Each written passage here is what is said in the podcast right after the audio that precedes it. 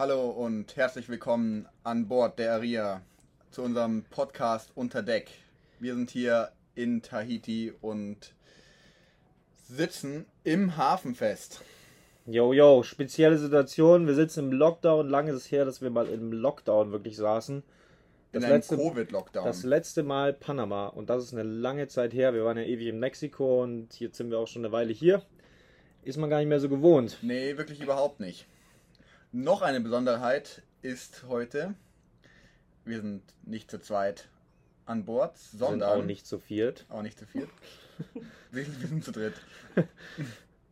Ja, ich bin auch dabei. Ich bin Antonia. Ich bin liegt neben den Jungs im Hafen auf der Daphne. Genau. Daphne ist das Segelboot. Ja. Antonia ist aus Berlin und äh, ist mit ihrem Dad äh, von, wo bist du dazu gestiegen? Panama. Ja. Auch bis hierher gesegelt. Also du bist jetzt auch schon eine richtige Ecke gesegelt. ja, Atlantikseite. Panama bin ich gestartet. dann durch den Panama-Kanal und so in der Zeit, wo wir eigentlich dann auch rüber sind über einen größeren, größeren Teich, nennt man den Pazifik überhaupt noch Teich? Nee, glaub nicht. äh, also als wir über den Pazifik gesegelt sind, seid ihr auch über den Pazifik gesegelt, aber von einer anderen Start-Location. Ihr seid von Galapagos, beziehungsweise davor von Panama Mhm. aus und wir von Mexiko. Wir haben uns aber getroffen dann hier in der Südsee. Und seitdem kennen wir uns auch. Genau. Also wir haben uns jetzt für heute vorgenommen, euch so ein bisschen mitzunehmen hier in die Südsee. Ein bisschen zu erklären, zeigen, sprechen, was wir hier alles erlebt haben. Das ist nämlich ein sehr cooler Ort und wir haben coole Sachen erlebt. Und wir drei sind jetzt auch, wir haben, wir haben jetzt schon viel Zeit miteinander verbracht. Ja. Also es ist immer mal wieder irgendwo getroffen per Zufall und Ja, so groß ist die Segler-Community gar nicht. Ja. Also man, klar, es sind schon viele Leute, die darüber segeln, aber wir haben gestern drüber geredet, man trifft sich doch immer wieder und man sieht immer wieder die gleichen Boote und alle erzählen doch von den gleichen Häfen, wo sie waren. Also irgendwie läuft man sich immer wieder über den Weg. Und jetzt sind wir gerade auf Tahiti im absoluten Zentrum von Französisch-Polynesien, also der Hauptstadt, der Hauptinsel. Hier wohnen noch mit Abstand am meisten Leute. Also hier ist eine richtige Stadt und so, ansonsten alles nur so, so spärlich besiedelte Dörfer oder Gemeinden. Aber hier ist, das könnte man schon Großstadt nennen. Ja, also mit viel Verkehr, mehrspurige Autobahnen oder ja, große Straßen. Also hier ist richtig was los. Jetzt gerade aber nicht. Es ist nämlich gerade Lockdown. Drum haben wir vielleicht auch Zeit, um jetzt einen Podcast hier Mhm. aufzunehmen. Ja, wir hätten sonst auch immer Zeit, wir sind nur. Das, das kommt immer ein bisschen kurz, Ja. der Podcast. Fehlt uns manchmal die Motivation dazu. Ja. Und zu zweit, ja, das ist eigentlich der eigentliche Grund. Zu zweit einen Podcast aufnehmen, finden wir immer so ein bisschen. Wir haben schon. Es ist cool, nun dann so einen dritten Input Genau. zu haben. Wir Ja. haben tatsächlich schon zwei oder drei Podcasts zu zweit aufgenommen und nicht hochgeladen. Mhm. Schande eigentlich, aber wir, wir haben ihn dann angehört und ach, War irgendwie nicht zufrieden. das geht nicht. Also, ja. Ja, egal, jetzt ist es aber mal wieder soweit. Und Wir reden schon wieder wirklich vollkommen im Kreis, Ich oder? würde, ich würde sagen, wir fangen mal an mit, bevor wir uns äh, kennengelernt haben, mit der Transpazifik-Überquerung. Wir haben beide eine gemacht, wir haben eine verschiedene gemacht äh, und auch sicher ein paar verschiedene Erfahrungen. Mhm. Ihr wart zu zweit Gesammelt. an Bord, wir waren zu zweit an Bord. Die Daphne ist deutlich kleiner als die Aria. Was ist, das? magst du mal erzählen, was ihr für ein Schiff habt? Ja, also es ist ein 39 Fuß Yacht. Also super klein. Wir haben ähm, hinten haben wir eine Kabine und vorne. Und ja, mehr als zwei Leute wird dann, wäre auch schon eng. Mhm. Trotzdem ist natürlich als Zweier-Crew das gar nicht so easy mit Nachtschichten und so. Also es ist in der größeren Konstellation auf jeden Fall leichter, sich das einzuteilen. Und zu zweit doch eine ganz schöne Herausforderung auf so eine lange Zeit. Und wir sind ja aus Cabo sind wir gesegelt. Wir sind aus Mexiko. Mexiko. Wir haben insgesamt 17 Tage gebraucht. Wir hatten einen kleinen Zwischenstopp auf so einer Insel, wo wir eigentlich nur tauchen waren, fünf Tage. Oh ja, Leute, Leute, Leute. Also, wenn ihr das Video nicht kennt, weil es haben nicht so viele angeschaut, dieses Video, Mhm. finden wir wirklich schade, weil es ein super besonderes Video ist. Das ist 150, aber das Video heißt nicht Hashtag 150, so wie wir unsere Videos immer nennen, sondern das heißt, wie würden unsere Ozeane aussehen, wenn wir sie schützen würden. Das ist genau zwischen 149 und 151. Und wenn ihr es noch nicht gesehen habt, dann klickt da mal drauf und schaut euch das an. Das ist nämlich also ein sehr besonderes Video geworden, einfach weil dieser Ort so besonders ist. Mhm. Wir waren dort eigentlich nur tauchen und das war so der kleine Zwischenstopp nach einem Tag Segeln von Cabo, bevor es dann richtig losging mit der Pazifiküberquerung. Ähm, nach Nokuhiva zu den Marquesas, wo ihr ja auch hingesegelt seid. Aber ihr seid woanders gestartet. Magst du mal was von Galapagos erzählen? Ich glaube, Mhm. das ist eine, eine besondere Ecke, wo wir auch gern hingefahren wären. Ja, also Galapagos war so das Traumziel von uns. Das stand ganz oben auf unserer Liste, aber hatte dementsprechend auch sehr, sehr viele ähm, Restriktionen, sehr viele Einschränkungen, was man alles beachten muss bei der Einreise. Das ist auch relativ teuer, deswegen lassen das auch äh, sehr viele Segler aus.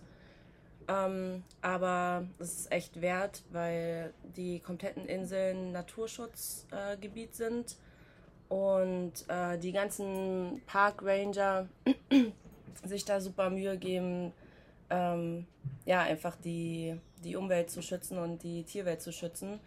Und dadurch sind die Tiere, seien es Robben oder Schildkröten, super zutraulich, weil sie einfach keine größeren Fressfeinde haben. Beziehungsweise den Mensch nicht. Ja, genau. Ja. Und ähm, was mich besonders beeindruckt hat, waren ähm, die Blaufußteupel. Man kennt es ja eigentlich, dass Vögel eher noch schreckhafter sind als andere Tiere. Und die haben einen wirklich auf Armeslänge rangelassen. Also es war mega faszinierend. Ähm, wir waren auf der Insel äh, San Cristobal. Ähm, da wurden wir dann von lauten Robbengeschrei schon empfangen, als wir angekommen sind. Und ja, am nächsten Tag, als dann hell war, haben wir dann auch gesehen, wo das herkommt. Die lagen da überall rum. Ähm, man musste die richtig von seinem Boot vertreiben. Die sind auf die Badeplattform gesprungen, haben dann Das da- stelle ich mir wirklich absolut cool vor. ja, haben da den ganzen Tag irgendwie gepennt und ähm, oder wenn wir unser SUP draußen hatten, sind die da rauf. Und dann kam irgendwie eine andere Robbe und hat sich mit der dann auf dem SUP gestritten und es war echt super, super niedlich, das zu sehen. Ähm, Wie die sich streiten. ja, wie die sich so anbrüllen und das war echt. ja, Ähm. ich stelle es mir wirklich richtig nice vor. Ja, und äh, wenn man da mit dem, also man konnte mit dem Wassertaxi an Land fahren, das haben eigentlich die, der Großteil da gemacht. Also von den privaten Seglern. Wie viele Segler waren eigentlich, eigentlich da?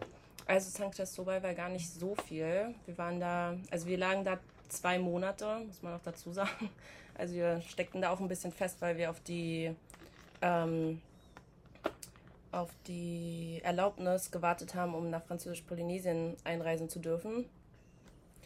Und in der Zeit waren immer mal so zwei, zwei Boote immer so maximal mit uns zusammen. Also es war echt ja Super, wenig. super wenig. eigentlich- eigentlich nichts. aber Ja. wir sind dann auch mit der Fähre auf die anderen Inseln, also Santa Cruz und Isabella gefahren.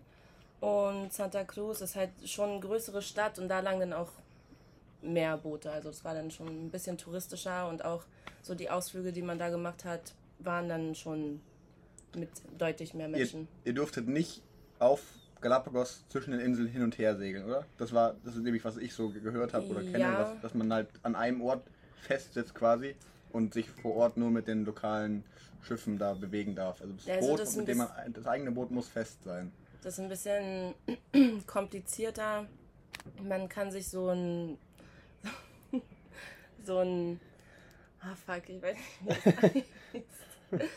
Ja, ist ja egal. Also im Grunde Ja, geht's kann aber sich- nicht wirklich, oder? Ja, also doch, man, es geht nämlich schon. Also, es ist so. Man braucht so ein- eine spezielle Erlaubnis dann. Genau, also man kann irgendwie so, so, ja, so eine Art Paket irgendwie kaufen oder buchen oder was auch immer. Kostet einfach mehr. Wenn, Genau, du, wenn du das- Kohle hast, darfst du machen. dass man halt zwischen den drei Inseln, also Isabella, Santa Cruz und San Cristobal, äh, hin und her segeln kann.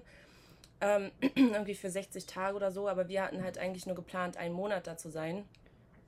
Und äh, haben uns dann dafür entschieden, dass wir einfach nur eine Insel nehmen. Und deswegen war es uns nicht erlaubt, zwischen den Inseln hin und her zu segeln.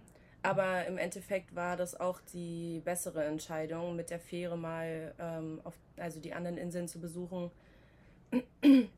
bei, ja, wie gesagt, also die, die Ankerbuchten in Santa Cruz und Isabella waren jetzt halt nicht so dolle. Ja. Okay, ich hätte es wirklich gerne gesehen. Das liegt jetzt für uns natürlich auf der ganz anderen Seite und ist nicht mehr erreichbar. Aber Ja, unsere Ausgangslage war da ganz, da hätten wir gar nicht hinschauen können. Also, ich glaube, wir haben eine ganz gute Alternative gefunden mit unserer Tauchinsel da, mit Isla San Benedicto und haben trotzdem noch so einen ganz speziellen Das- ah, das Fleckchen Erde da. heißt es nicht sogar klein, kleines Galapagos? Kleines Galapagos. Ja, man nennt es ein bisschen so, aber es geht da eher um die Unterwasserwelt. Ich glaube, Okay, dass ja. Galapagos halt auch irgendwie über Land noch so viel zu bieten hat. Ja. Wo wir waren, ging es wirklich nur ums Tauchen. Halb so wild. Es ging ja dann eh über den Pazifik und wir hatten alle ein neues Sehnsuchtsziel, nämlich den Südpazifik. Uns zieht es da echt schon lange hin. Und dann war es irgendwie endlich soweit, dass es geklappt hat. Wir konnten darüber fahren. Wir, Ja, wir- du, du hast wir- gerade wir- von einer wir- Genehmigung Genau, geredet. Wir, wir konnten darüber fahren. Das Du- ist genau, du- ein bisschen vage. Antonia hat ja gerade von einer äh, Genehmigung geredet, die sie dazu gezwungen haben, ein bisschen länger auf Galapagos zu sein. Tim und ich haben das ein bisschen anders geregelt. Wir haben uns haben da nicht nicht- so nicht informiert und äh, wussten gar nichts von dieser Genehmigung. Äh, wir sind einfach ein bisschen auf gut Glück losgefahren. Also un, unser, was wir, wir ich habe denen auch E-Mails geschrieben und so davor und unser, was wir wussten, war einfach, eigentlich darf man da nicht hin. Also Ja. eigentlich, eigentlich darf man gerade nicht einreisen. Also Marine Borders sind offiziell closed, so steht's online quasi. Also eigentlich darf niemand rein. Aber wir haben uns gesagt, ja, wir wollen jetzt weiter, wir wollen diese Reise weitermachen, also segeln wir los, ab nach Französisch-Polynesien. Haben wir dann so auch gemacht. Und die Überfahrt an sich, um noch kurz auf die Überfahrt einzugehen, war also mega entspannt. Wir hatten, glaube ich, das war die entspannteste Überfahrt von uns, all unseren Überfahrten, die wir bisher gemacht haben. Also von diesen langen, von, den den, langen zwei Etappen, Transatlanten. genau. und- Und die Me- Mexiko-Überfahrt da. Also, wir hatten immer sehr schönen Wind. Wir hatten zwar manchmal schon, ich glaube 25 oder so hatten wir mal dann konstant, aber eigentlich super angenehm von hinten und kaum Flaute. Wir hatten einen halben Tag oder ein bisschen länger Flaute. Kurz Ähm, durchmotort kurz, kurz und- motort und dann wieder Segel hoch oder und weiter. Also super angenehm. Es ist nicht viel passiert zu zweit. Natürlich anstrengend, ey. Also wir waren dann schon echt hundemüde. Man ist dann voll, du kennst es auch. Ja. Also dass man ist einfach dann in einem müden Geisteszustand. Ja. Das kann man gar nicht anders sagen. Das ist einfach diese, diese Sch- Nächte, wo man dann die ganze Zeit wach ist oder halt, man ist immer nur so drei Stunden im Schlaf in der Nacht oder mal vier. Aber ansonsten ist man wach und dann, das zehrt richtig an einen, das zehrt an der Grundsubstanz. Man wird einfach fertig und man kommt auch nicht mehr hoch. Also man ist in so einem, in so einer Dauertrance eigentlich. Also Ja. es, es ist, es passt zu gut zu dieser, zu dieser Zeit, zu dieser Überquerung.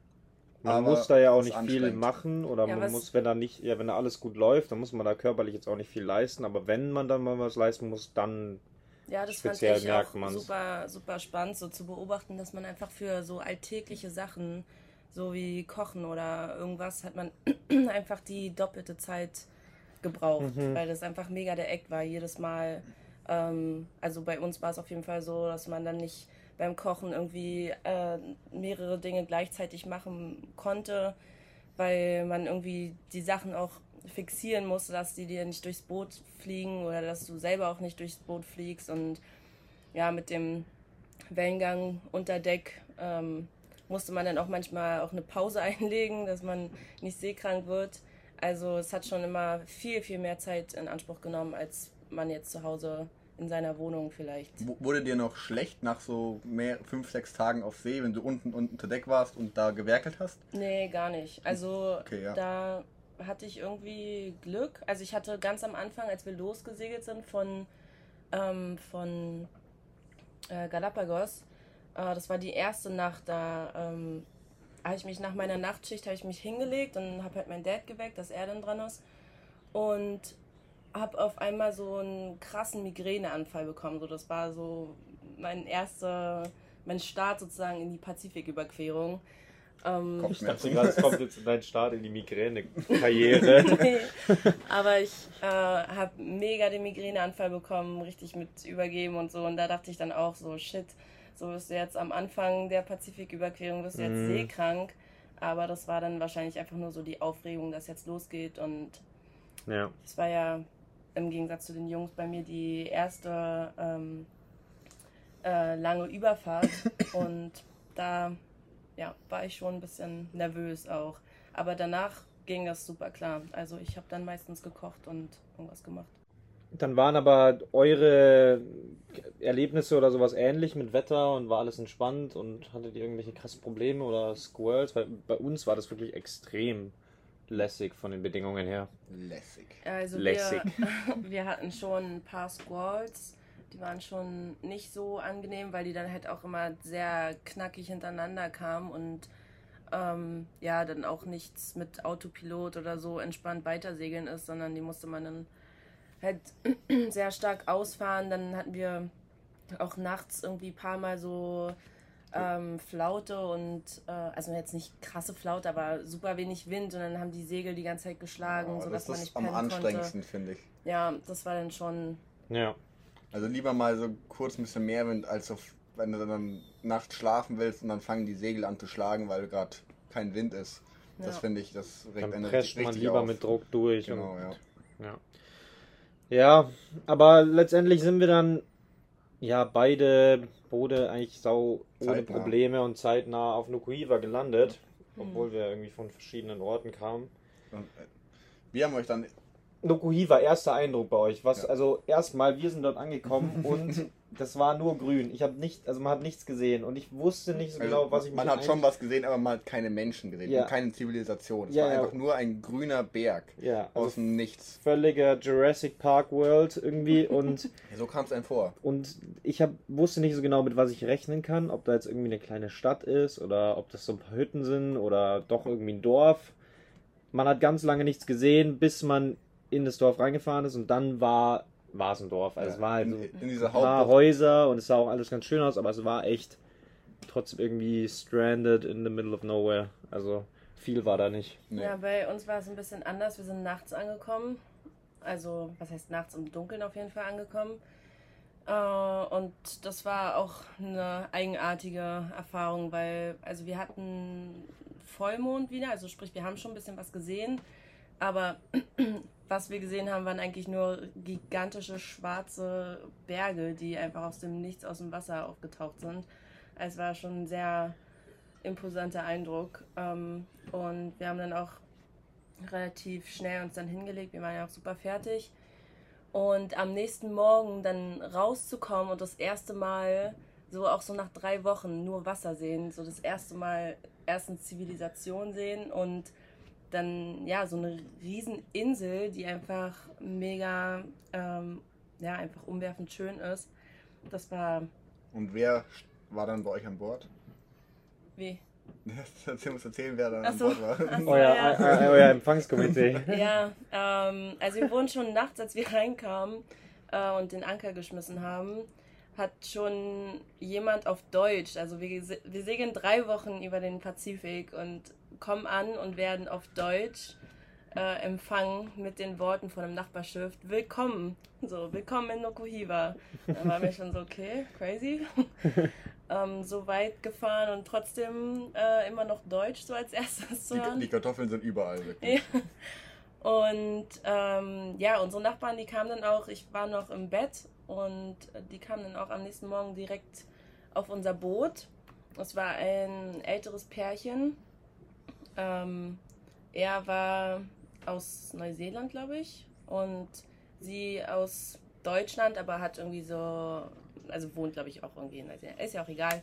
Auf jeden Fall.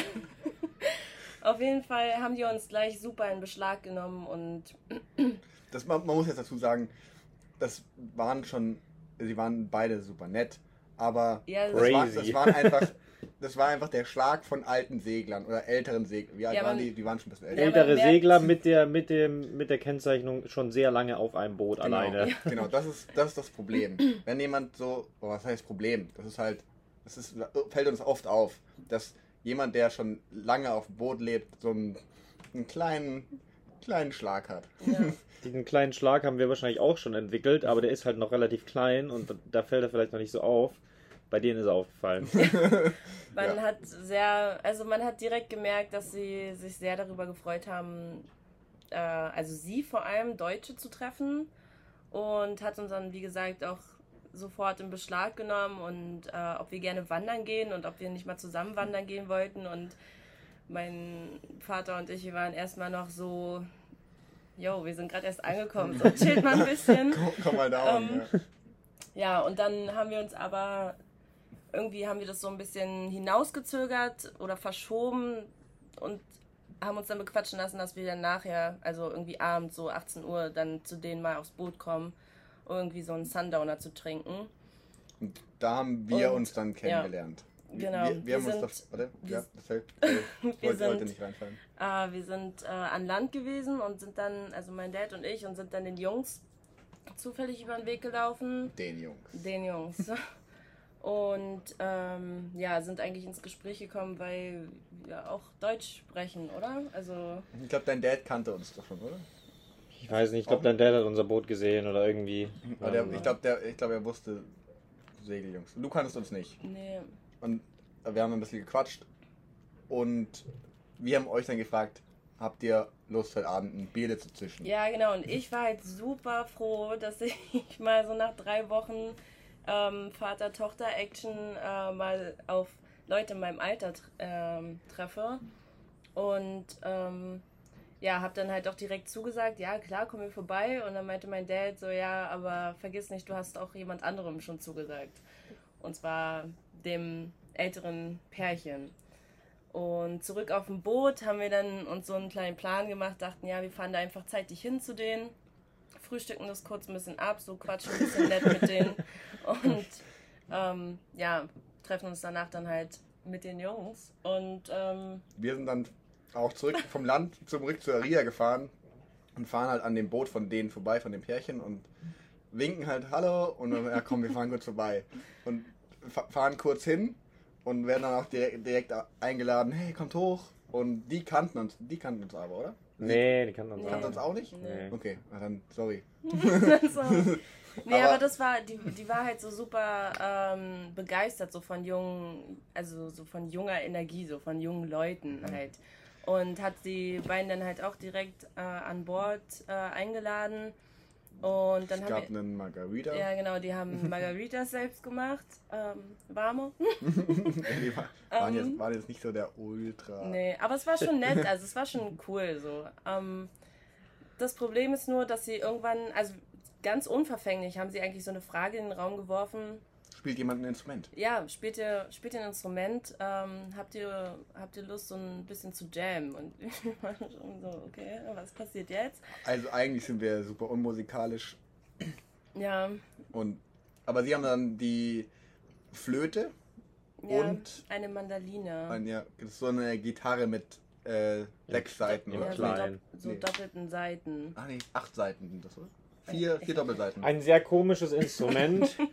Und in der Kombination mit der Blockflöte noch ein bisschen komischer. Und mit in der Kombination mit der deutschen Nationalhymne. Die kam nämlich als erste, erstes Lied ausgepackt. Und da saßen wir da. Haben uns so ein bisschen betreten angeguckt, wussten nicht so richtig, was wir jetzt machen. Jeder hat so an seinem Mar Margarita gesippt.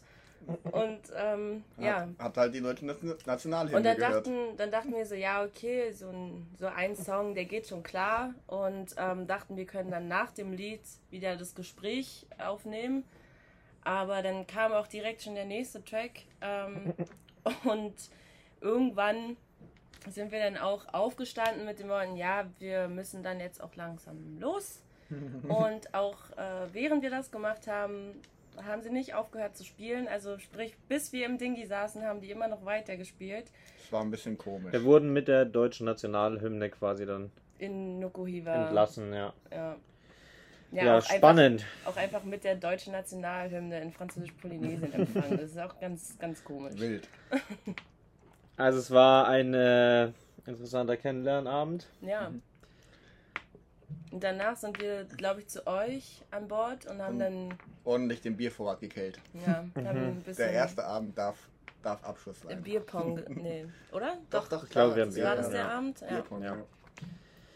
Ja, wir waren dann, wir waren dann auch noch eigentlich noch eine ganz schöne Weile auf Nukuhiva, wir hatten dann auch da wirklich Stress ein bisschen mit den Behörden, weil wir ja eben uns nicht so richtig angemeldet hatten. Dann wollten wir es erst rausschmeißen.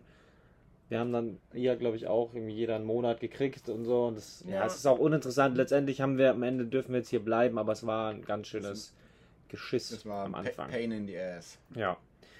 Aber wir haben am Anfang, äh, weswegen wir auch überhaupt nur nach Französisch-Polynesien einreisen durften, war, dass wir den Behörden bzw. dem Agenten geschrieben haben, dass wir, dass unser Visum in Ecuador, in Galapagos halt ausläuft und wir das Land verlassen müssen und deswegen weiter müssen. Und da haben wir dann irgendwie in Französisch-Polynesien erstmal nur vier Tage Stopover-Erlaubnis bekommen. Aber dann ist man nicht illegal im Land Ja. und kann quasi eine Verlängerung be beantragen, weil man legal im Land drin ist. Genau, Aber nur da- halt nur vier Tage Da erlaubt. sind die Behörden dann halt einfach ein bisschen entspannter, weil das halt so ein. Und die Segeljungs haben das nicht gemacht. Die Ja. sind einfach reingefahren, haben Hallo gesagt und hey, was macht ihr hier? Ihr dürft hier nicht sein. ja. Und, äh, ja. Aber es hat, dann, es hat alles, letztendlich alles geklappt. geklappt. Zum- Wir zum dürfen Glück jetzt sind- zwei Jahre hier sein. Und zum Glück sind wir EU-Bürger für die ganzen Amis. Sieht das Ganze nicht so nice aus. Die dürfen auch höchstens nur 90 Tage bleiben. Und Und bei uns ist es echt so, wenn wir hier einmal drin sind, dann dürfen wir auch eigentlich relativ lang bleiben. Ja. Aber Haben das uns- hat halt erstmal gedauert. Wir haben uns dann auch keine Sorgen mehr drum gemacht. Als wir dann diese einen Monate Bestätigung hatten, war so, okay, passt. Ja. Aber das hatte halt zur Folge, dass wir ähm, schon, also vier Wochen mindestens auf Nukuhiva festsaßen. Und die Ankerbucht war jetzt auch nicht so super. Also die war schon sehr, sehr wellig. Man wurde da immer, also wir auf jeden Fall in unserem Boot, immer hin und her Ja, geschaukelt. wir es hat auch. auch sehr viel geregnet, weil die Wolken sich da an den Bergen gesammelt haben und sich dann schön in der Bucht abgeregnet haben. Ja. Aber Wir, wir springen jetzt gleich mal, mal weg von Nukuhiva, oder? Weil wir Ja. haben jetzt viel davon erzählt. Wenn Ja. ihr das sehen wollt mit Nukuhiva, das ist, haben wir natürlich alles in unseren Videos verpackt. Roadtrip und wir haben ziemlich viel gesehen. Von der Ja. Insel ist es ein Waren da unglaubliches Eiland. coole Tauchgänge, waren Surfen, ähm, die ganze Insel eigentlich erkundet. Ja. Schaut sich an. Bevor wir jetzt halt weitermachen mit, äh, was wir denn sonst noch alles hier so gesehen haben, wollen wir mal ein bisschen was zur Lage hier aktuell sagen warum wir jetzt irgendwie hier sind im Hafen. Warum haben wir uns hier wieder getroffen? Es sind krass hohe Covid-Raten hier auf Französisch-Polynesien. Es ist richtig in die Höhe geschnellt seit so einem guten Monat. Äh, ist hier auch die Delta-Variante angekommen, wie auch immer. Eigentlich ist es so, dass hier jeder, der hier als Tourist reinfliegt, geimpft sein muss und dann auch noch irgendwie ein oder zwei PCR-Tests machen muss. Also eigentlich sau safe, dass da irgendwie neue Varianten äh, eben gerade nicht reinkommen. Aber es ist dann doch einfach nicht möglich, das auszuschließen. Irgendwie ist es passiert und jetzt hat, sind wir nicht im vollen Lockdown. Es gab hier schon mal einen schlimmeren, aber wir sind schon in einem. Es ist schon alles dicht. ziemlichen Lockdown. Bis auf Lebensmittelgeschäfte und Apotheken und Ja. ein paar Basic Dings ist hier schon alles dicht. Ausgangssperre jeden Tag ab 9 Uhr. Äh, wir dürfen die Insel nicht verlassen. Darum sind wir jetzt auch hier. Also wir dürfen weder auf die Nachbarinsel Morea fahren, noch irgendeine andere Insel oder irgendein anderes Atoll auf Französisch-Polynesien anlaufen. Und das gilt jetzt bis zum 6. August. Heute Genau. ist der 27. Also noch neun Tage. Insgesamt 14 Tage gehen diese Regeln. Und dann müssen wir weiterschauen. 6. Oh. September. Äh, 6. September meine Ja. ich, ja. Wir haben, also, was heißt wir? Ich habe auch Corona eingefangen. Wir sind ja, Vincent und ich sind beide geimpft und man sollte meinen, dass es erstmal irgendwie was bringt. Aber ich bin dann doch, ich war dann doch schon sehr ausgenockt von dem Scheiß, wirklich. Also ich war, war wir waren auf Rangiroa, das ist ein, das, das ist das zweitgrößte Korallenatoll auf der Welt. Das ist hier und wir waren dort vor Anker gelegen. Ja, ich weiß nicht, woher es kam. Wir hatten nicht viel Kontakt mit anderen Menschen, aber irgendwie da eingefangen und dann drei, vier Tage einfach komplett platt gelegen. Fieber, Husten, ich habe immer noch so leichtes. also es geht nicht ganz weg. Wie nochmal? Soll ich nochmal machen?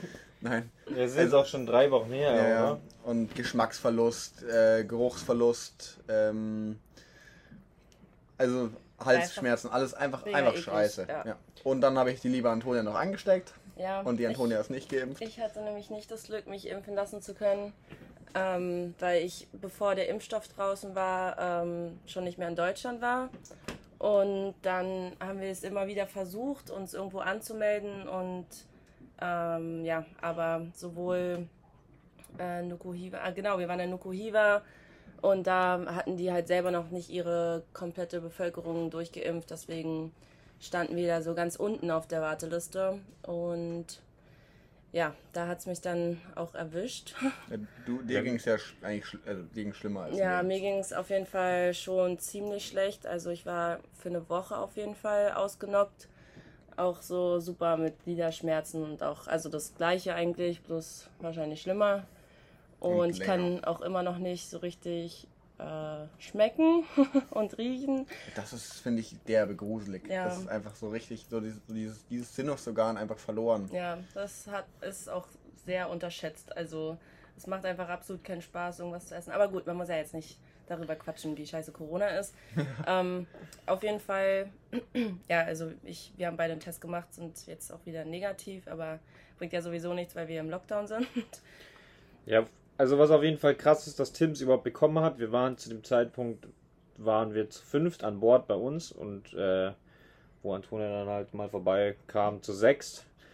Ähm, und wir sind alle negativ gewesen, also Aber ihr seid doch alle, wir sind ja Walle- alle geimpft gewesen. die Walle, die Nadja, die Easy und ich, wir waren zu jedem Zeit, wo wir uns getestet haben, wir haben so ein paar Schnelltests an Bord, waren wir negativ und wir hatten auch nie Symptome, also Ja, das war echt hat schon verrückt. bewiesen, dass diese Impfung doch Voll. ziemlich abgeht, weil wir waren halt un, also 24 Stunden, mehrere Tage mit Tim auf dem gleichen Boot und man kann sich hier nicht distanzieren, das funktioniert einfach nicht. Ja, und ich war Einmal da, einen ja, Abend. Nee, ich war zweimal da, aber da ist äh, Tim irgendwie jedes Mal eine halbe Stunde, nachdem ich äh, bei euch ankam, ähm, ins Bett gegangen, halt pennen gegangen. war, war dann immer schon früh weg. Ja, Ja. also wir haben irgendwie nicht mehr als eine halbe Stunde in einem Raum verbracht, beziehungsweise saßen wir sogar draußen Ja.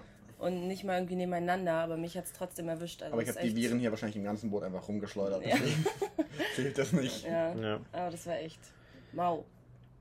ja, sau ärgerlich, also gut, dass es dir wieder besser geht und das war auch der einzige Kontakt, den du dann noch hattest, nachdem du äh, positiv getestet war, also mit ziemlich hoher Wahrscheinlichkeit bist du der einzige Ja, Angesteckte. das, Pro- das Problem war, dass ich zwei von diesen Schnelltests gemacht habe, als ich Symptome hatte und die waren beide negativ. Ja. Das war das war der, der das Blöde. Ich dachte, ich habe einfach irgendwie mir Ahnung, irgendwelche Bakterien eingefangen, die hier rumgehen. Und am Aber- nächsten Tag war er dann positiv. Am nächsten Tag war er positiv. Ja, und dann kam Vince mit zwei Schnelltests zu uns ans, an, ans Mhm. Boot und meinte so, yo, Was geht? was geht? Äh, Tim hat sich dann doch irgendwie positiv oder wurde doch positiv getestet. Ähm, hier, viel Spaß damit. Sollte da vielleicht auch mal machen. Und ja. Achso, und ich äh, habe aber meinen Vater nicht angesteckt. Das ist auch ziemlich komisch. Und der ist auch nicht geimpft. Aber dein, ich glaube, dein Vater hat. Der macht jetzt, hat jetzt so einen Antibody-Test gemacht. ja, genau. Aber der, der ich glaube, dass der schon hatte. Ja, das glaube ich auch. Weil sonst, weil wir leben ja auch super close auf dem Ja. Boot zusammen. Also, Da kommt man nicht aus. Social Distancing geht gar nicht. Das, man braucht es eigentlich gar nicht versuchen. ja. Nee, also nicht in, in einem Bootshaushalt da. ja. Nee. Wie heißt das eigentlich? Bootshalt. Boots-WG. Boots halt. Einfach. Kein Ja. Haushalt, sondern ein Bootshalt. Ja, da, das Ganze ist passiert auf Rangiroa vor so drei Wochen, wo wir mit unserer letzten Crew waren. Aber zwischen Nukuhiva und äh, jetzt Tahiti liegt auch noch ein bisschen mehr. Wir waren davor, Tim und ich sind davor von Nukuhiva nach Takaroa gesegelt, was richtig, richtig cool war. Das war unser erstes Atoll auf den Tuamotus, wo wir auch so ein bisschen reingestolpert sind, weil die Winde nicht so gepasst haben, um dahin zu kommen, wo wir eigentlich hin wollten. Dann haben wir eben dieses Takaroa Atoll angelaufen, was eins der kleineren ist auf jeden Fall. Also man kann dann auch von der einen Seite auf die andere äh, Seite schauen. Für alle, die es nicht wissen, was ein Atoll ist, es ist eigentlich ein Vulkankrater, der in sich zusammengesackt ist und übrig geblieben ist quasi ein Ring aus Korallen und einem Sandstrand und ein paar Palmen. Also es ist eigentlich ein durchgehender, runder Strand. Und in der Mitte ist wie so ein See. Ja. Also das ist, das ist ganz ruhiges Wasser. Ähm, also es baut sich keine Welle auf und äh, man kommt nur rein durch ein oder zwei Channels. Aber trotzdem Meereswasser. Also es ist nicht geschlossen, sondern da kommt, es strömt noch Wasser durch verschiedene Kanäle Ja. und sowas rein. Ja, das ist auch super faszinierend, wenn man das so sieht, wie draußen so die Wellen irgendwie an den Strand preschen Mhm. und wie unruhig so der Ozean ist und drin in dem Atoll liegst du wie auf dem Badesee. Also ich fand allgemein diese Atolle ein, ein Hammerort. Das ist wirklich das Ja. ist wahnsinnig besonders einfach. Besonders das Klima, Klima ist so wollte wollt, wollt gerade sagen, ja, das man ist hat dieses Klima, was man dort hat, hat man eigentlich sonst nur, wenn man gerade einen Ozean überquert. Man, hat- man diese Passatwände schießen da wirklich ungebremst über einen hinweg und bei, eigentlich bei jeder anderen Insel, die über ein paar hundert Meter hoch ist, ähm, sammeln sich die Wolken an und das Wetterklima verändert sich. Und bei diesen Atollen eben überhaupt nicht. Deswegen hat man immer konstanten Wind, immer konstante Temperaturen. Das ist super angenehm. Der Blick ist auch so wie auf dem Meer, also überall diese Wolken, die auf Ja. der gleichen Höhe sind und Sonnenaufgang, freie Sicht, Sonnenuntergang, freie Sicht, eigentlich 360 Grad Sternenhimmel, also das ist schon ganz, ganz besonders. Und wenn ich jetzt, ich denke gerade an unseren Roadtrip auf Nukuhiva, da sind wir ja durch mehrere verschiedene Klimazonen gefahren. Da war es mal Ja. regnerisch, mal war man in den Wolken, mal war es äh, super tropisch und alles war voll mit Palmen. Auf der anderen Seite dafür eher so Pinienwälder, Und weil eher trocken trocken, war. ja. Genau. Also eigentlich kreiert halt jedes Stückchen Land so sein eigenes Klima und dadurch, dass da dieses höchste irgendwie, höchste der Gefühle so eine Palme ist, die mal 15 Meter hoch ragt, äh, gibt es Mhm. ja gar keine Chance, dass Nee. sich da irgendwas vom, vom normalen Passatklima Selbst so, ändert. selbst so Squirrels, wenn, wenn du auf so einer Pazifiküberquerung bist, kommen Squirrels, das sind so kleine St- Stürme, die über einen hinwegfegen und die fegen da auch über einen hinweg, einfach ungebremst. Ja, aber es hängt sich nichts auf. Nee. Also, Ja. und von dem her ist es auch angenehm, weil es regnet natürlich ein paar Mal. Also das Regen jetzt 15 Minuten, dann ist das weg. Genau. Ja, und auf es. Nukuhiva oder auf den größeren Inseln kann es schon mal passieren, dass sich da böse was aufhängt und dann auch einfach zwei Tage nicht mehr weggeht. Ja. Ja, aber ihr wart auf einem anderen Atoll, ihr wart auf, was war denn Makemo. euer erstes? Makemo, Makemo eins der war- größeren, oder? Nee, ist auch ein kleineres. Okay. Ähm, und wir lagen da, also es hat aber schon äh, so ein kleines Dorf oder mehrere kleine Dörfer. Ähm, das war auch echt super spannend. Also da waren irgendwie 800 äh, Leute haben da, glaube ich, ge gelebt aus fünf Familien.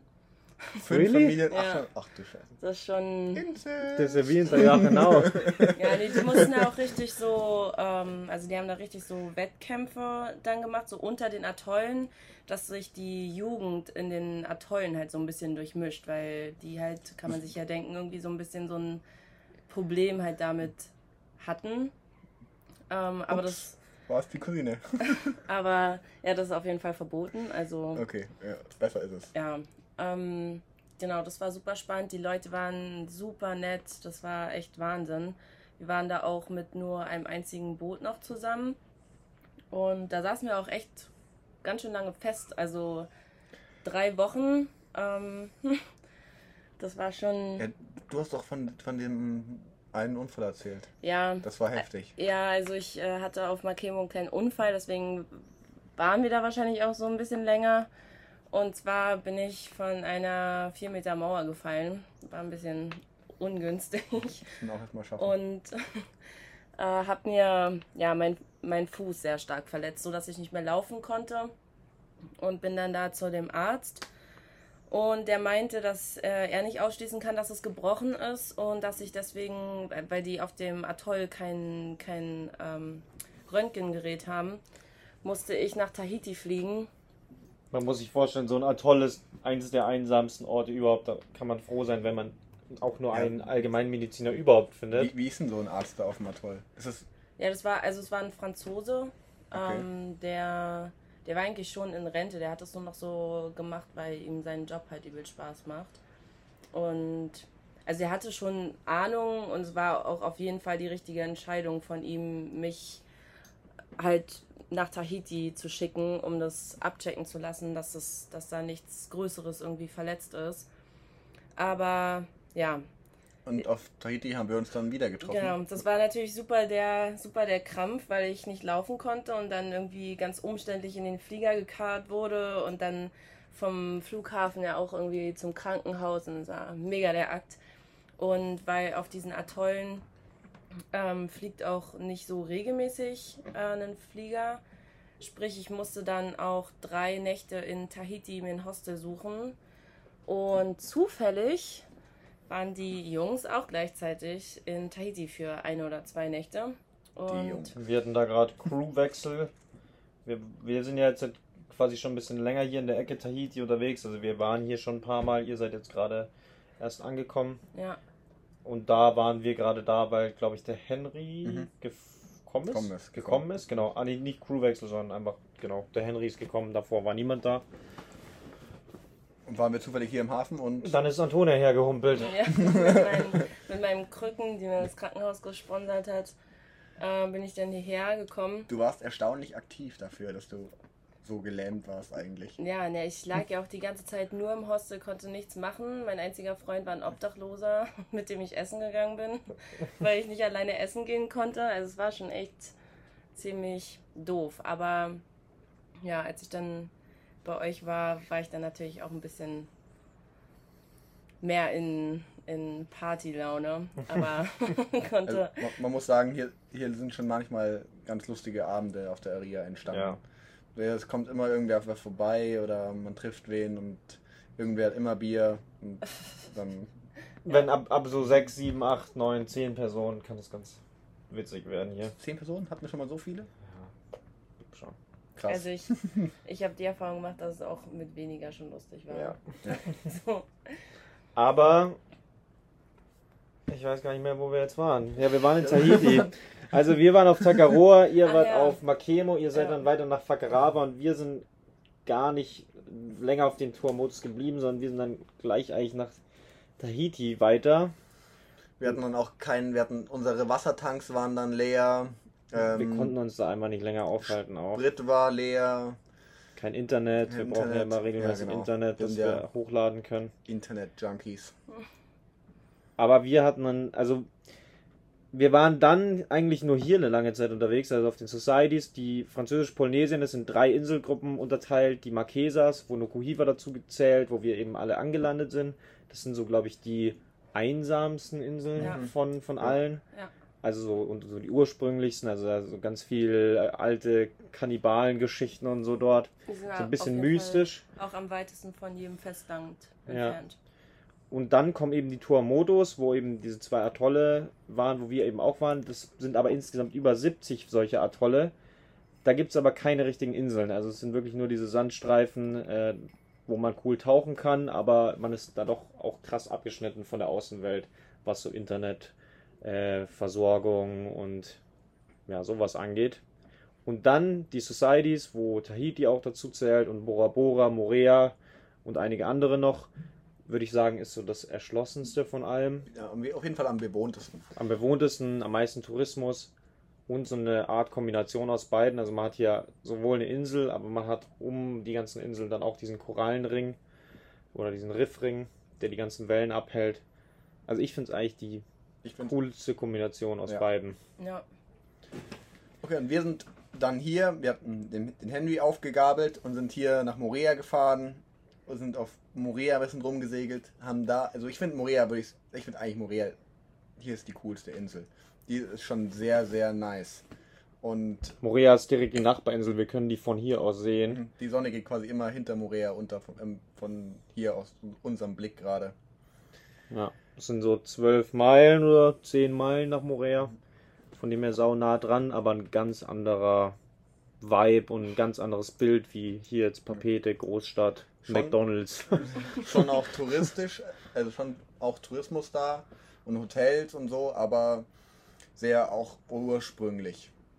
Ja, und die Insel ist super grün und es geht eine große Straße zwar rum, aber also Verkehrslärm ist dort eher so ein Fremdwort. Ja, auf jeden Fall. Auf Morea waren wir dann mit Henry eine Zeit. Wir hatten dann noch eine andere Mitseglerin, die Teti, an Bord.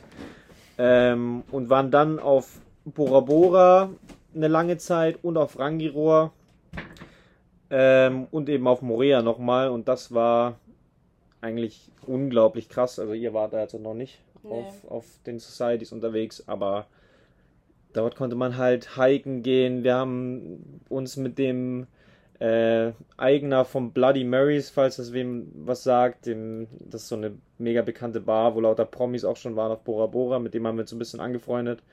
Und der hat uns dann eine Quad-Tour spendiert. Also wir sind richtig Offroad über Bora Bora geheizt und man hatte von überall die ultra krasse Sicht auf das türkisblaue Wasser und das Riff und die Wellen, die da brechen. Also das war ja von meiner, von der Zeit allgemein auf Französisch-Polynesien, glaube ich, mein Highlight, weil es irgendwie total vollgepackt war mit Erlebnissen.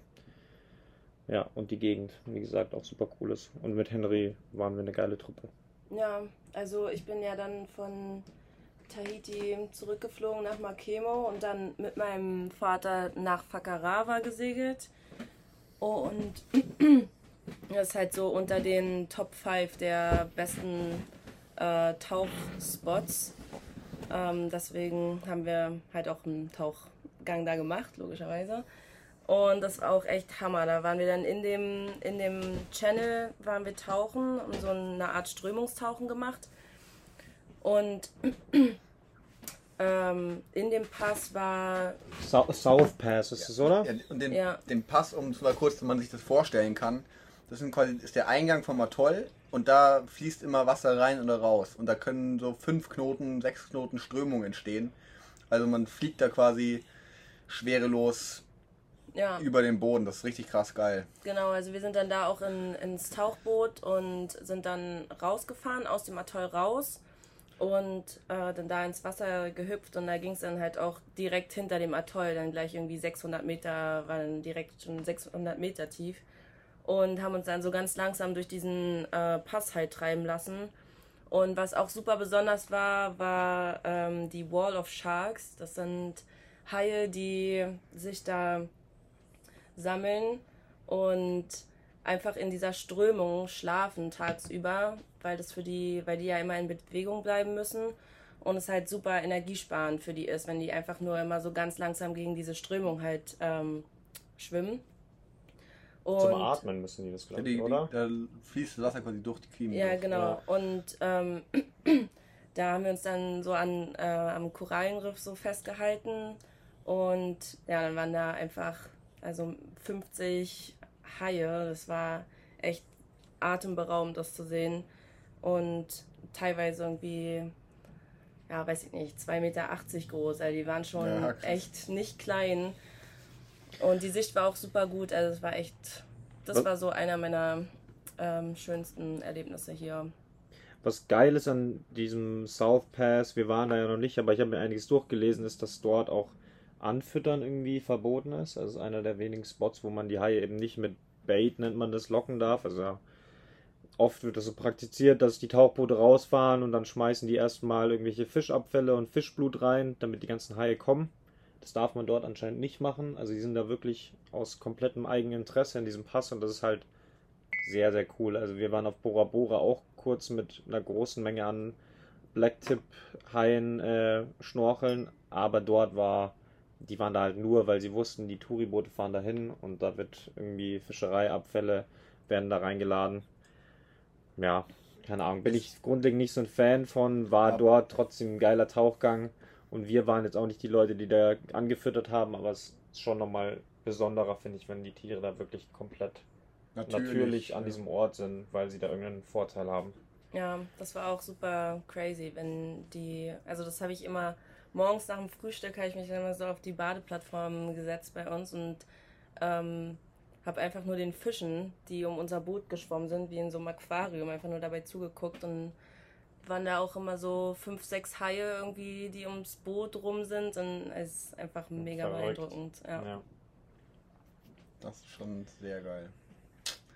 Wenn wir gerade bei Highlights sind, Tim, was ist dein Highlight Hier, der letzten, der letzten paar Wochen? Der letzten paar Wochen. Ey, du musst mich auf so eine Frage vorbereiten. Ah, okay, ich könnte mal mit meinem Highlight. Also mein Highlight war, glaube ich, erstens Rayatea, die Nachbarinsel von Bora Bora, wo wir einen super geilen Surfspot rausgefunden haben, irgendwie, wo kein anderer war. Da waren dann noch so zwei französische Jungs, mit denen wir da surfen waren, aber das war ziemlich cool, weil wir damit gar nicht gerechnet hatten und irgendwie nur so durchs Schnorcheln ist uns dann aufgefallen. Also das war extrem krass und Bora Bora da waren wir mal wandern und diese Aussicht dort und dann danach über diese ganzen blauen Flecken da mit dem Ding hier rüber zu fahren. Äh, sehr, sehr krass besonders. Also bei mir sind es die Societies, glaube ich, wo, ich, Mhm. wo ich irgendwie ja, am meisten krasses mir jetzt noch so zu einfällt. Okay, mein Highlight. Also ich würde einmal, das ist jetzt ein komisches Highlight vielleicht, aber wir waren surfen auf Morea und das war jetzt kein super schönes Erlebnis, aber wir wurden halt von dieser Welle ziemlich zerlegt. Also die Welle war einfach drei, vier Meter groß und die hat uns einfach durchgespült und Das ist eine andere Welle ja, als ich genau. jetzt gerade, ja. Okay, das ist ein an- anderer Surfspot und es war, war lebensgefährlich, richtig. Es war schon richtig grenzwertig auf jeden Fall. Aber es war eine krasse Erfahrung und es war unglaublich wild, diese Welle da zu sehen. Und ich war dann in der Welle drin, die ist über mir gebrochen. Und ich tauche halt drunter, tau will unter der Welle durchtauchen und dann auf einmal wird halt alles dunkel und fast schwarz, weil diese Welle so viel Schaum und so dick war, dass einfach äh, kein Licht mehr durchgekommen ist. Und auf einmal, ich hatte die Augen offen, ohne Brille, aber ich konnte so ein bisschen was erkennen und habe halt dann diese, diese Wucht da über mich drüber sprechen sehen. Und äh, dies, das war auf jeden Fall ein einprägsames Erlebnis. Es war also auch, so, auch so ein bisschen Schiss hatte ich da. Es war, ja. Ich hatte da Schiss, als ich das gesehen habe, Ja. wie die da über dich drüber bricht. war, also ich habe Adrenalinpegel so hoch wie noch nie im Leben, glaube ich. Und- Danach haben wir auch beide so richtig gezittert Ja. noch für so eine halbe Stunde. Also Also das war eine, auf jeden Fall eine krasse Erfahrung und ich bin da auch nur rausgekommen, weil ich Ahnung, wir Luft anhalten gut funktioniert und äh, ich ein passabler Schwimmer bin und ich mich da rauspaddeln konnte, aber das, da brechen die Wellen im 12-Sekunden-Takt und ich war da zwei Minuten drin oder so. Und dann, äh, keine Ahnung, kriegst du halt da so ein paar Wellen ab, die dich da vollkommen mitnehmen. Da muss man dann schon, das ist dann schon anstrengend und auch gefährlich. Aber es, es war auf jeden Fall ein Highlight, weil das, das so den Ozean so wild und natürlich kennenzulernen, ist was Besonderes schon. Und es hat auch, also auch wenn wir da nicht so erfolgreich rausgekommen äh, sind, hat es trotzdem Bock gemacht und einfach ein mega Ansporn, irgendwie das jetzt auch mal hinzukriegen. Also es, uns ist klar, dass das jetzt noch nicht so unsere Wellengröße ist, vielleicht drei, vier Meter und wir eher bei bis zwei bleiben sollten erstmal. Aber es ist schon ein Traum, dann mal in so einer vier Meter ja, unglaublich, ja. Reef Break, die da sich auch noch so tunnelt, dann da auch mal drin zu stehen. Ja. Und die Wellen hier sind, die sind so wunderschön, also die brechen so ultra steil und bäumen sich da in einer ganz kurzen Zeit auf einmal auf und lippen dann so richtig rüber. Mhm. Oder das ist eine ganz andere Welle einfach. Das ist nicht so ein so ein kleiner Berg, sondern das ist einfach ein so eine Wand. Ja. so eine Wand, die dann in so einen Tunnel übergeht. Ja.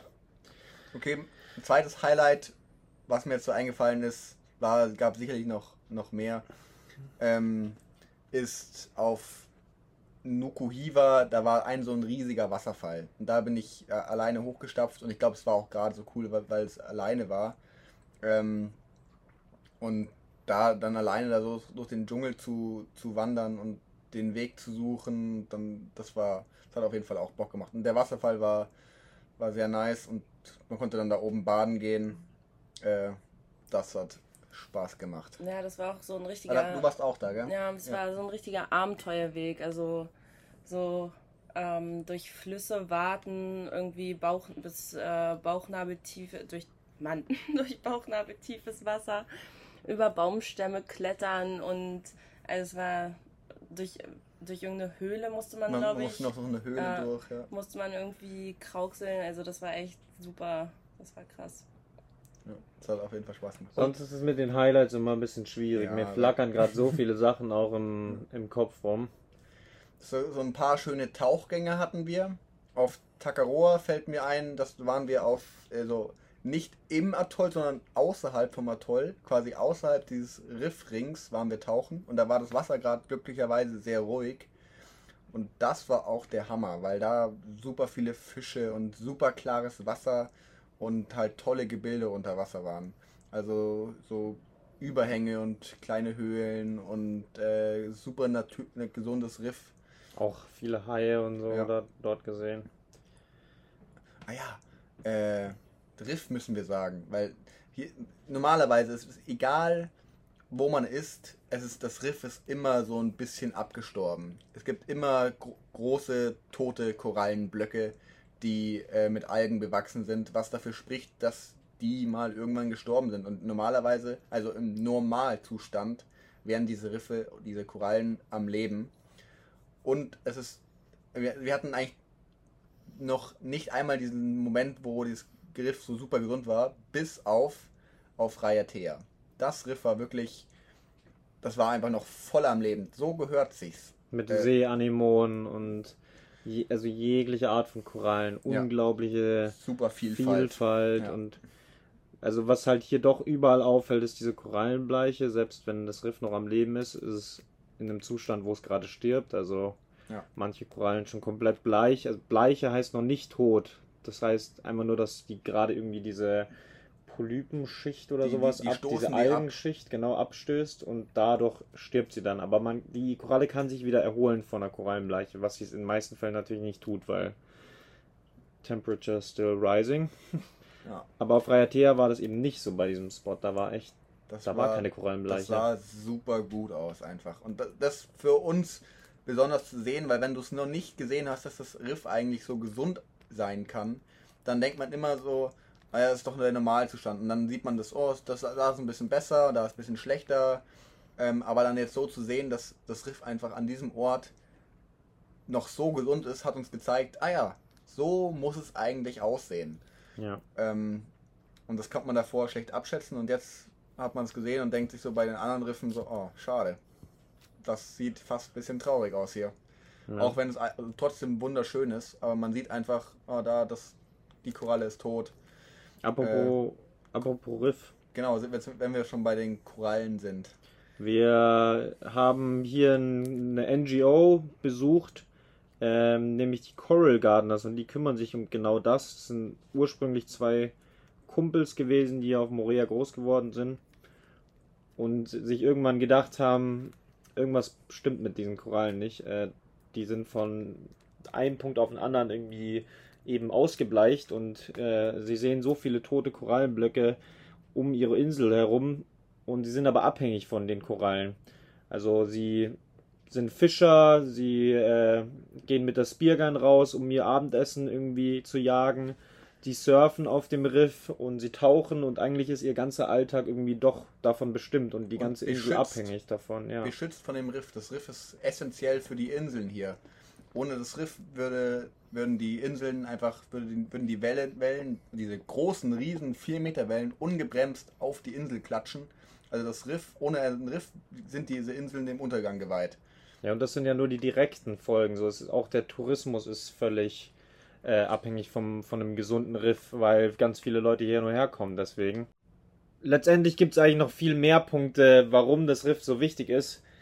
Die Jungs haben es aber begriffen, auf jeden Fall, und haben einfach klein angefangen. Also, die waren da, glaube ich, zu dem Zeitpunkt 19 Jahre alt, gerade irgendwie fertig mit der Schule. Und anstatt irgendwie eine neue Ausbildung zu beginnen oder sich irgendwie weiterzubilden, haben sie sich gedacht, wir fangen jetzt einfach mal an. Dieses Korallenzüchten und Korallenpflanzen ist nämlich auch gar nicht so ein Hexenwerk eigentlich. Das machen Leute schon ganz lange und es funktioniert eigentlich einfach, indem man ein lebendes Stück Koralle, was noch relativ klein ist, auf einen toten Korallenblock setzt, irgendwie da fest montiert und mit ein bisschen Glück ähm, sprießt diese Koralle quasi wieder und bevölkert diesen ganzen Block. Und so kann man eben Orte, an denen sonst eigentlich das ganze Riff tot ist, irgendwie wieder neu besiedeln. Und was die im Speziellen machen, ist eben nach solchen großen Bleaching-Events, also nach Events, wo ganz viele Korallen abgestorben sind, das passiert immer wirklich so richtig stoßweise, ähm, durchforsten sie das Riff nach Korallen, die diesen, dieses Event überlebt haben. Und sie nennen sie dann quasi Super Corals, weil die eben solche krassen Temperaturunterschiede anscheinend überleben. Und davon nehmen sie dann kleine Stücke ab, schneiden die irgendwie ab, ähm, züchten die auf speziellen Vorrichtungen unter Wasser, bis sie groß genug sind und diese fertig gezüchteten Korallen werden dann wieder auf tote Riffblöcke ausgesetzt und so irgendwie wird das Riff neu besiedelt und man schaut halt, dass man das irgendwie wieder hinkriegt und dort Korallen pflanzt, die eben resistenter sind. Das ist und man muss sich vorstellen, diese Korallen wachsen unglaublich langsam. Also man hat da eine Koralle, die ungefähr Fußball groß ist und diese Koralle ist 20 Jahre alt. Also das, normalerweise, wenn man es mit einem Baum vergleicht, der Baum wäre 8, 9 Meter hoch und halt so ein Riesending.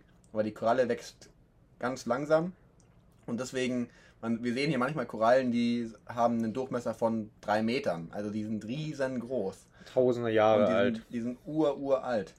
Und die sterben dann auf, innerhalb von wenigen Monaten sterben diese Korallen ab. Ja. Das ist mega tragisch. Und diese Supercorals, äh, das dauert ewig, bis die wachsen. Die haben, die züchten die für jetzt schon ein Jahr und dann haben sie sie noch nicht ausgesetzt. Also Ja. das ist, das ist schon das nicht so aufwendig, aber es ist, dauert einfach super lange. Trotz, ja, wir, wir haben uns das angeschaut, wie die, wie die Jungs und Mädels dort arbeiten und mittlerweile ist dort ein richtiges, ja, doch ein ziemlich großes Unternehmen entstanden. Die haben jetzt, glaube ich, 20 zu 20 Mitarbeiter haben sie, glaube Ja. ich. Haben eine unglaublich gute Social Media Präsenz, also schaut da gerne mal vorbei, at Coral Gardeners oder auch auf der Website. Wahnsinnig gut gemacht. coralgardeners.org. Ja. Und ja, die machen bisher nur Arbeit auf ihrer eigenen Insel, wollen es aber auch noch expandieren und wollen irgendwie versuchen, äh, noch andere Atolle zum Beispiel äh, dort Korallen zu pflanzen und dort neue Projekte zu machen. Aber haben einfach mal angefangen und das fanden wir sau cool, diesen Ansatz, Ja. Weil ja daraus was Tolles entstanden ist und das irgendwie so eine neue Generation von Umweltschutzorganisationen ist, Ja. die irgendwie mit so einem modernen Style und mit der Kraft von Social Media Und- echt was bewegt hat bisher schon und auch noch tut. junge Leute, die da engagiert sind, ihre Insel zu beschützen und das Riff zu beschützen und sich auch voll ins Zeug, Zeug legen. Und es geht dann dabei nicht darum, viel Geld zu verdienen, sondern es geht darum, das Riff zu beschützen. Und das merkt man richtig, wenn man da drin steckt. Das ist einfach die.